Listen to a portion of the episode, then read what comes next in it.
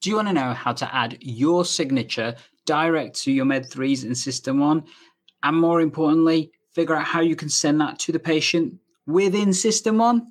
We're going to cover that right now in this episode. Let's tech enhance your primary care and learning this is the first time we're meeting, I'm Dr. Gandalf of eGPlearning, where I'm supporting you with technology enhanced primary care and learning. And in this episode, I'm going to show you how you can add your signature to SystmOne, and more importantly, their new communication annex, which basically means you can send that Med 3 as well as many other things direct to the patient from SystmOne. This is absolutely awesome. Let's get straight to it, shall we? The first thing you will need is a digital image of your signature. Now, there's various different ways you can do this. Probably the simplest and easiest way to do this is simply take a photo of your signature, email it to yourself on your nhs.net email address, and then stick it onto your computer that you're going to be using SystmOne from. And in particular, you need to resize it.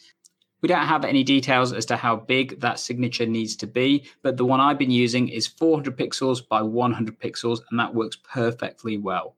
How can you resize it? Well, there's a couple of ways. You could use MS Paint that's probably on your computer and simply create a paint document and then simply put your signature on top and resize it using MS Paint and make sure you save it as a JPEG file. I'll make it quite a small file, which is good. Alternatively, you can use my favorite tool, which is Canva, which allows you to create images on any particular size. And then again, remember to download it as a JPEG file. Once you've got that JPEG file, you then need to add it to SystmOne. So I'm going to show you how to do that right now. So this is my SystmOne screen, and as you can see, we can have a little look right here.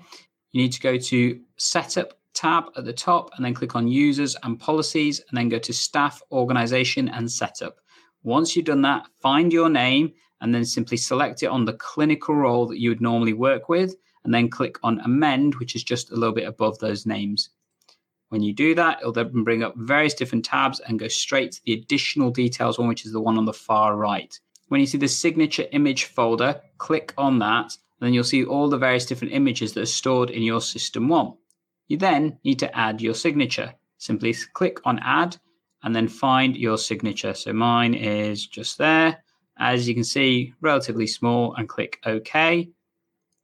It'll then tell you the size of the image and everything else along it. So mine's 17.3 kilobytes. As I said, 400 odd pixels by 100 pixels. Click OK, and then it will add your signature onto the repository for SystmOne. You then select it and then click OK. That's now added your signature to SystmOne. I'd click OK to save it and then go back in and then delete the image of your signature. The reason for doing that is twofold. Number one, you don't want somebody else using your signature. Number two, there's a limited size capacity of the files that you can store on SystmOne, and you will pretty quickly hit that limit unless you've already had it re- increased. So, to delete that image, the best way to do that is go into a separate one. So, go into the staff image one, click on that, and then find your signature, select it, and then click on delete. When you do that, that will remove the image from the repository, but it will still stay on your signature for your Med3. So don't worry about that. I'm not going to do that right now, though. So by doing that, that means that on your profile that you sign your Med3s with, your signature will now be added to various documents, including the Med3s that you sign. Awesome. So if all that let you do was add your signature, that in itself would be an amazing piece of information. However, there's another update that's come through with SystmOne that is just as awesome, if not even more, and that's their new communication annex. What is that? Well, this is SystmOne's method of you being able to send messages back and forth to patients, including documents, basically and potentially replacing things like Accurx, MJOG, and other SMS profiles. Yeah, it really does that, and it's built into SystmOne. Shall we have a look?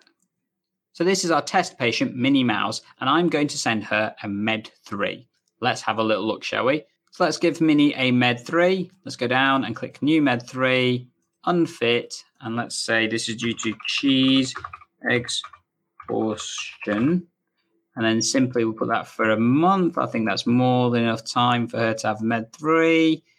And there we go, we're all done. And as you can see right here at the bottom, we've now got a couple of options. We can either print the Med 3, which has always been there, or we can send it to the patient electronically. And when you do that, you can then click OK, print, or send electronically. Let's do that, shall we?